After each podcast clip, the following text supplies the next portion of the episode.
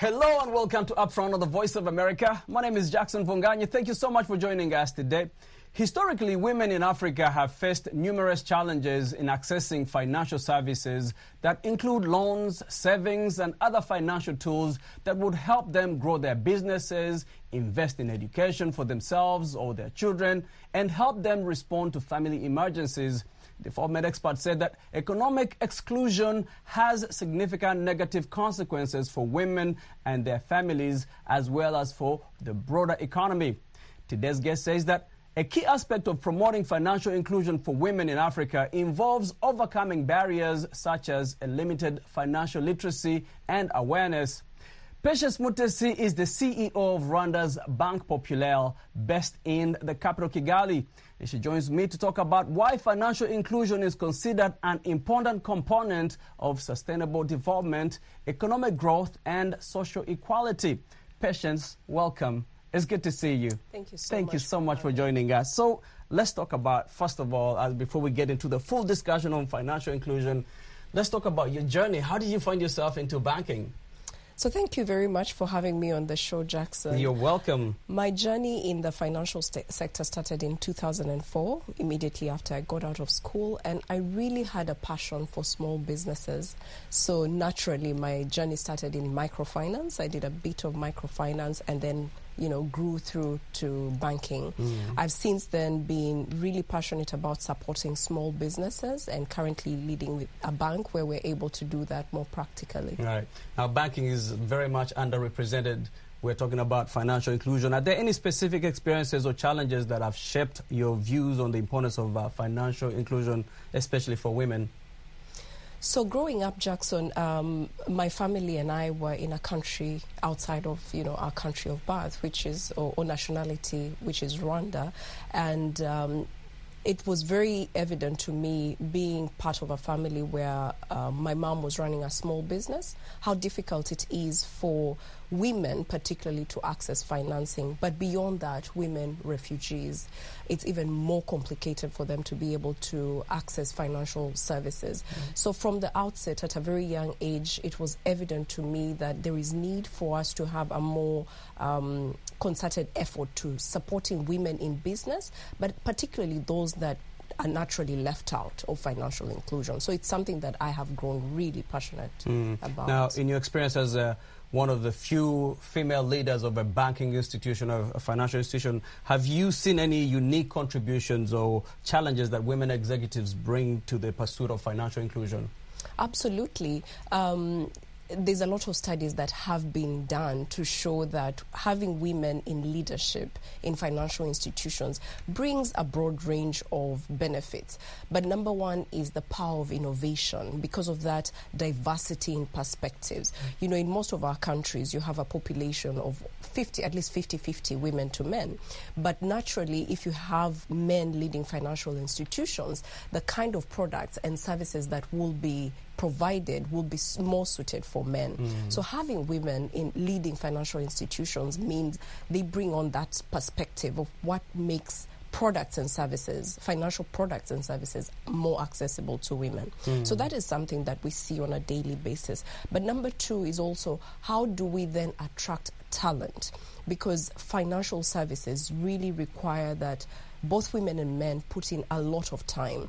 And so you will see that for most banks or microfinances, at entry level, you have so many women uh, or so many girls coming in. But as you go up the ladder, there's so many that are then left out. And there has to be a reason for that. So, what are some of the barriers of them, you know, migrating up?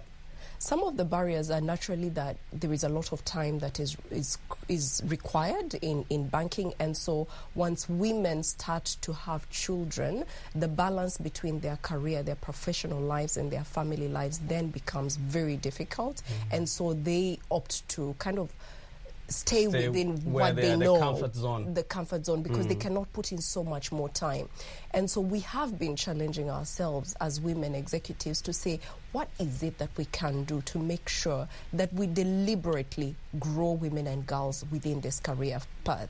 And if you have wom- men at the top, they will not be thinking that. So that's one of the other things that that brings. The third um, benefit that comes with it is increased profitability because of the, of the way decision make, decisions are made, because of the level of accountability, um, there have been endless studies that have shown that institutions that are led by women are able to present a lot more profitability. There's, there's a study that was done by BCG that I would encourage you also to look at. Mm. Profitability also inc- increases. But beyond that, economically, economic growth is much more, there's a lot more contribution to economic growth in areas where there is uh, women leading mm. institutions. Mm. Does that mean as a woman leader, you're designing products that are specifically geared towards that demographic absolutely, of women? Absolutely. Uh, okay, let's talk about some of the strategies or initiatives that you're brought to uh, your leadership role, what are some of the things that you've done to increase inclusion in, in these financial services? So it is a work in progress. There's a lot more that we're doing, uh, but um, one of the things is to say, having women at the top, how do we then create products and services that brings in the women that would be excluded. So right now we are developing a women banking strategy that would define products and services to help us reach that market even more. And then internally just looking at things such as uh, breastfeeding rooms for for um, for uh, mothers for mothers mm. within the workspace, uh, daycare services for those who want to come to work uh, with their children, mm. for those who are not able to get help at home. Um, so there's a lot more beyond that that we're looking at, but there are a number of initiatives um, that are in the pipeline that mm. I'd be pleased to talk about. So I guess one of the main issues is having more women working in the banking, banking sector mm -hmm. because they respond better to the needs of other women outside of uh, the banking institution. Correct. Um, are there any untapped opportunities areas where the banking sector can further contribute to enhancing uh, financial inclusion, especially for underserved women, underserved communities? I think um, it's very important to think about what are the challenges that exclude women um, from accessing some of these products and services. And one of those is that there is what we call time poverty for most women because you have so many competing priorities. Mm. So we're thinking about, you know, the women in the rural areas, for example. Uh, from the beginning of the day to the end of the day, they're busy with household chores, community services, plus work. So, with that in mind, uh, the time poverty aspects, what we would want is to provide them with products and services that they can reach on their fingertips without leaving their home, for example. And that would mean you want people to be able to use either USSD code or mobile banking to open up accounts, to um, get credit, to you know send or receive money. So some of the, some of the things that we're developing is products that are in. Uh, you know, uh, that revolve around technology. How do we use technology mm. to reach our customers mm. beyond our banking halls? Technology, I mean, when you talk about technology, obviously there's a, a digital divide among rural areas. You know, again, you, you, you, you see that there's still a gap with you know women who live in the rural areas accessing banking services using these new technologies. I know that you know in Africa there's been a proliferation of uh, internet technology and cell phone technology even in the rural areas. But let's talk. Let me let me ask you this question because I know most people will want to know how like your advice to a young woman that wants to get into banking mm. as a career. Where do they start? So banking is not as scary as people are made to believe. Uh, I would encourage anyone. Demystify it for us. Why is it not scary? it, it is not that mm. scary because I think the most important aspect is to get an entry point into into banking, and that would be you know anything from uh, officer level uh, kind of opportunities that are available. But once you get into the financial sector, it's really really important that you surround yourself with a community of support that is going to one help you identify opportunities for growth that are available, mm-hmm. but additionally also encourage you to take growth into your own hands. The problem is that because it's a very demanding sector, most of us get in and then just stagnate and not really invest time into growth. Mm-hmm. There's a lot of opportunities for growth. There's a lot of uh, lessons or, or courses that can be taken online. So I would encourage two things. Number one, community of, of, uh, of support taking uh, that growth growth into your own hands. Mm. Number three is mentorship. That community of, of, of, support really includes a number of mentors that are available. Mm. And most of us really want to mentor uh, girls. Personally, I've taken on an initiative of identifying a number of people that you can help to, to bring up that mm. career ladder. So that's also another benefit that comes with having women in positions of leadership that you can outrightly support women to go up that career ladder. And then just constantly put in the hard work. There is need to um, take on that responsibility. There's support that can be provided but a lot of it has to come from you excellently delivering on the uh, responsibilities that you have been assigned. How has this role opened your eyes to some of these issues of financial ex- exclusion for women? Um, I think most of it is things I already knew that it's very easy to have products and services that cater to the need of men or to the needs of men. Because the men are really the ones that are that know how to go out there and chase for what they need.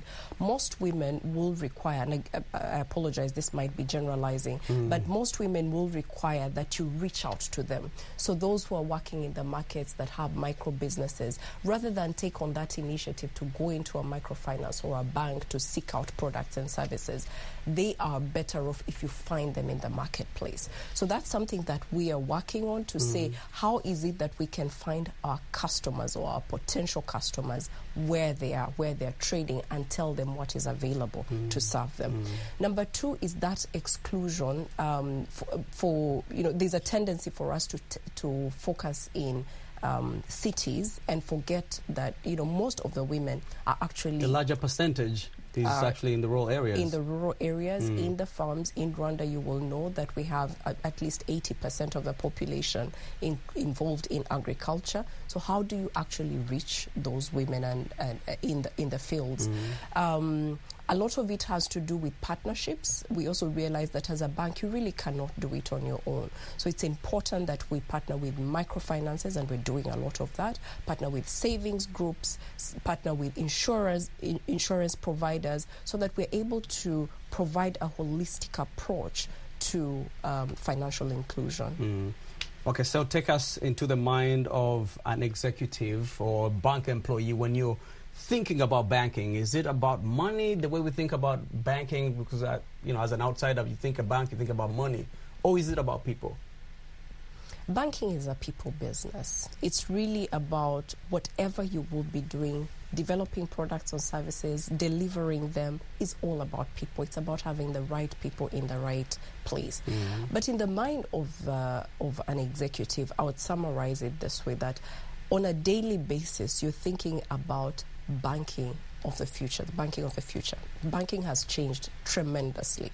In our countries, especially on the continent of Africa, uh, mobile money has come and really taken, done a lot of the things that banks should have been doing.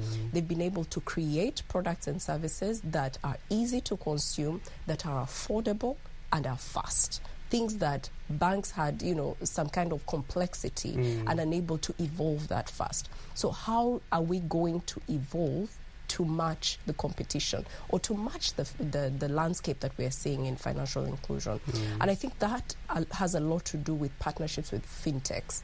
We have seen a lot of fintechs coming up and providing services or developing products that cater to the needs of the unbanked, those that we're not able to, to reach. So, what, what are the right partnerships and what will those look like in the future?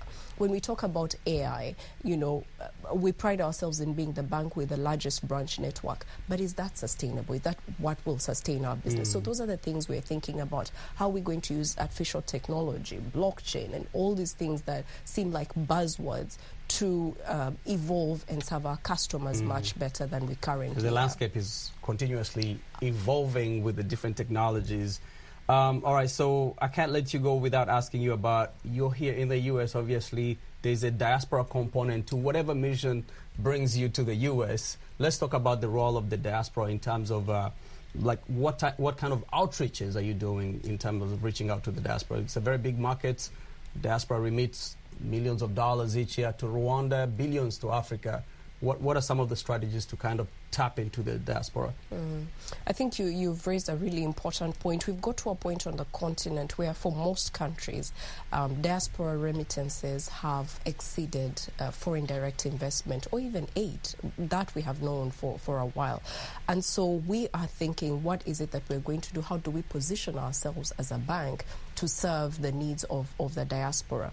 And I, I would put myself in the shoes of a diaspora and say, what is it that I would want my, my bank to be able to do? Number one, I want to be able to send money easily, cheaper, and faster to, to our country, to my country of origin. Mm-hmm. And one of the things we have done is getting into partnerships with. Um, IMTs, international money transfer organizations.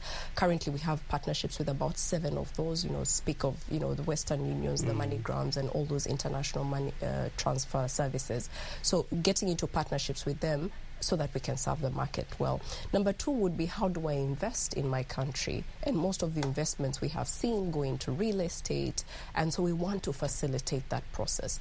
We have a mortgage uh, facility that we're currently providing to diaspora, you know, customers. Mm. And when it comes to outreach, there are a number of initiatives we're thinking about. We're getting into partnerships with, you know, foreign missions, diplomatic missions, um, so that we're able to tap into, you know, those networks that they have. Um, I was here for Rwanda Day, uh, where the, the president was meeting with the members of the diaspora. So we had a desk where we were collecting information um, from the diaspora. And then also as a bank, we are blessed uh, to have a number of shareholders that are across the world. We have about uh, over 500,000 minority shareholders, where majority shareholder is KCB, but 500,000 plus minority shareholders. We want to tap into that network to have them not only as shareholders but also as customers of mm-hmm. the bank. So remittances, mortgages, as well as uh, other payment services uh, that, that they would require, we're positioning ourselves to serve them that way. Patience Mutesi, CEO of Banque Populaire in Kigali, Rwanda. Thank you so much for taking time to come chat with us here on Upfront. Such a pleasure to see you. Thank you. Long Thank time you coming. I enjoyed the conversation. I really enjoyed Thank it too. Thank much. you so much. Yeah. Good to see you. Good to see you too. What's up, Africa? You are listening to Upfront on the Voice of America. Hello, I'm enjoying your program. I'm Richard Martin Smolky from Nigeria, Taraba State, Biambu, Regional Local Government. Yo, this is Emmanuel Jal. You're listening to Upfront on the Voice of America with Jackson. A 22 year old Zimbabwean with cerebral palsy is hoping to compete in the 2024 Special Olympics Canada Winter Games in Calgary from February 27th to March 2nd.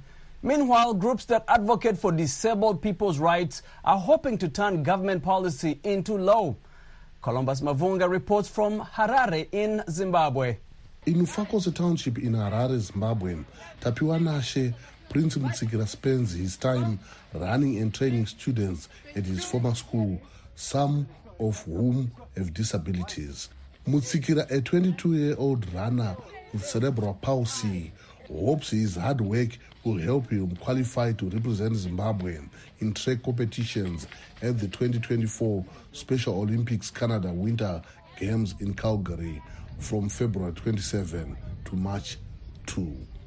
ndakanzi ndiri kuenda kumaolympics If I get the opportunity to go compete at the Olympics, it will really be exciting.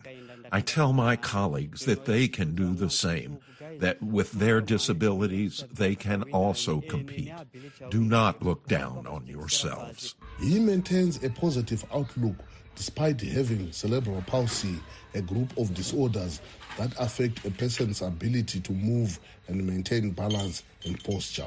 His grandmother Tambudzai Rujizonyariri, who began caring for Mutsikira when he was three, says at one point she could not imagine her grandson training and competing like this. saka mukungofamba imomo munhu ndopada kungoona kuti tapiwa We thank God for Tapiwa's positive attitude. He is just 22 years old and trains other children living with disabilities. It's unbelievable. Zimbabwe statistics say that of its population of 16 million people, more than 1.4 million have a disability. Now, organizations of people with disabilities in Zimbabwe are pushing for the passage of legislation that would make law some recommendations based on the government's disability policy launched in 2021. Advocates say the current law, the Disabled Persons Act of 1992, is falling short. If the bill is passed into law, it means so many other services that they are not accessing at the moment will be accessible. Because at the moment, our current act at the moment is outdated. Zimbabwe's policy says disabled people should have equal rights to employment, education, and health, among other things. Government officials say some provisions of the National Disability Policy are being implemented. The government of Zimbabwe has now set up a national technical committee on disability inclusion. This committee has representatives from all the 26 government ministries. It has representatives from organizations of persons with disabilities and our development partners as well. Meanwhile, Mutsikira says he will keep pushing ahead and encouraging other persons with disabilities to do the same. Columbus Mavhunga, VOA News, Harare. This is Upfront on the Voice of America. Let's take a quick break. We'll be right back.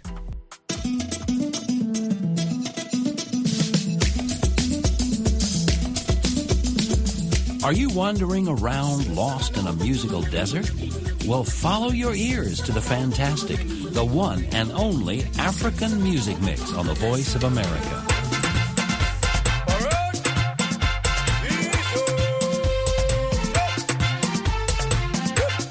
Bathe yourself in this musical oasis. Welcome back. This is Upfront on the Voice of America. I'm Jackson Mvunganyi. The North African country of Tunisia has been at the forefront of political change in the Arab world. In 2011, the country was the birthplace of the Arab Spring or the Jasmine Revolution, which paved the way for increased participation and representation of women in the political process.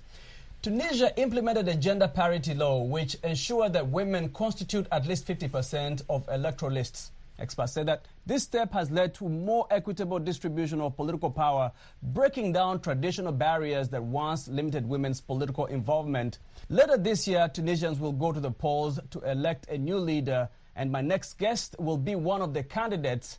Olfa Hamdi is the head of the Third Republic Party. She joins me to talk about some of her platform. Thank you so much for joining us. Thank you for inviting Did me. Did I say your name correct? Yes, yes, you did very well.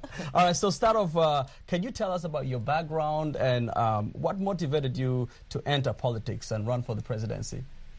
A Tunisian woman who has a dream for her country that she shares with millions of Tunisians, which is a free country, free people uh, who are also uh, who live in prosperity and who can pursue their dream and their happiness, uh, which is a God-given right in our view. Um, I'm an engineer by training. Uh, have had many experiences. An entrepreneur, inventor, um, a teacher, um, you know, a businesswoman, and many other things. I was the uh, the former CEO of the uh, national airline. Tried to reform it. Uh, that turned out to not work well, which led me to enter politics officially. Actually, after Mhm. which I founded the Third Republic Party. Uh, which is a, a party focused on the principles and the values of freedom, justice, and growth, uh, which is in, our in our core belief, growth is our generation's Mhm. right.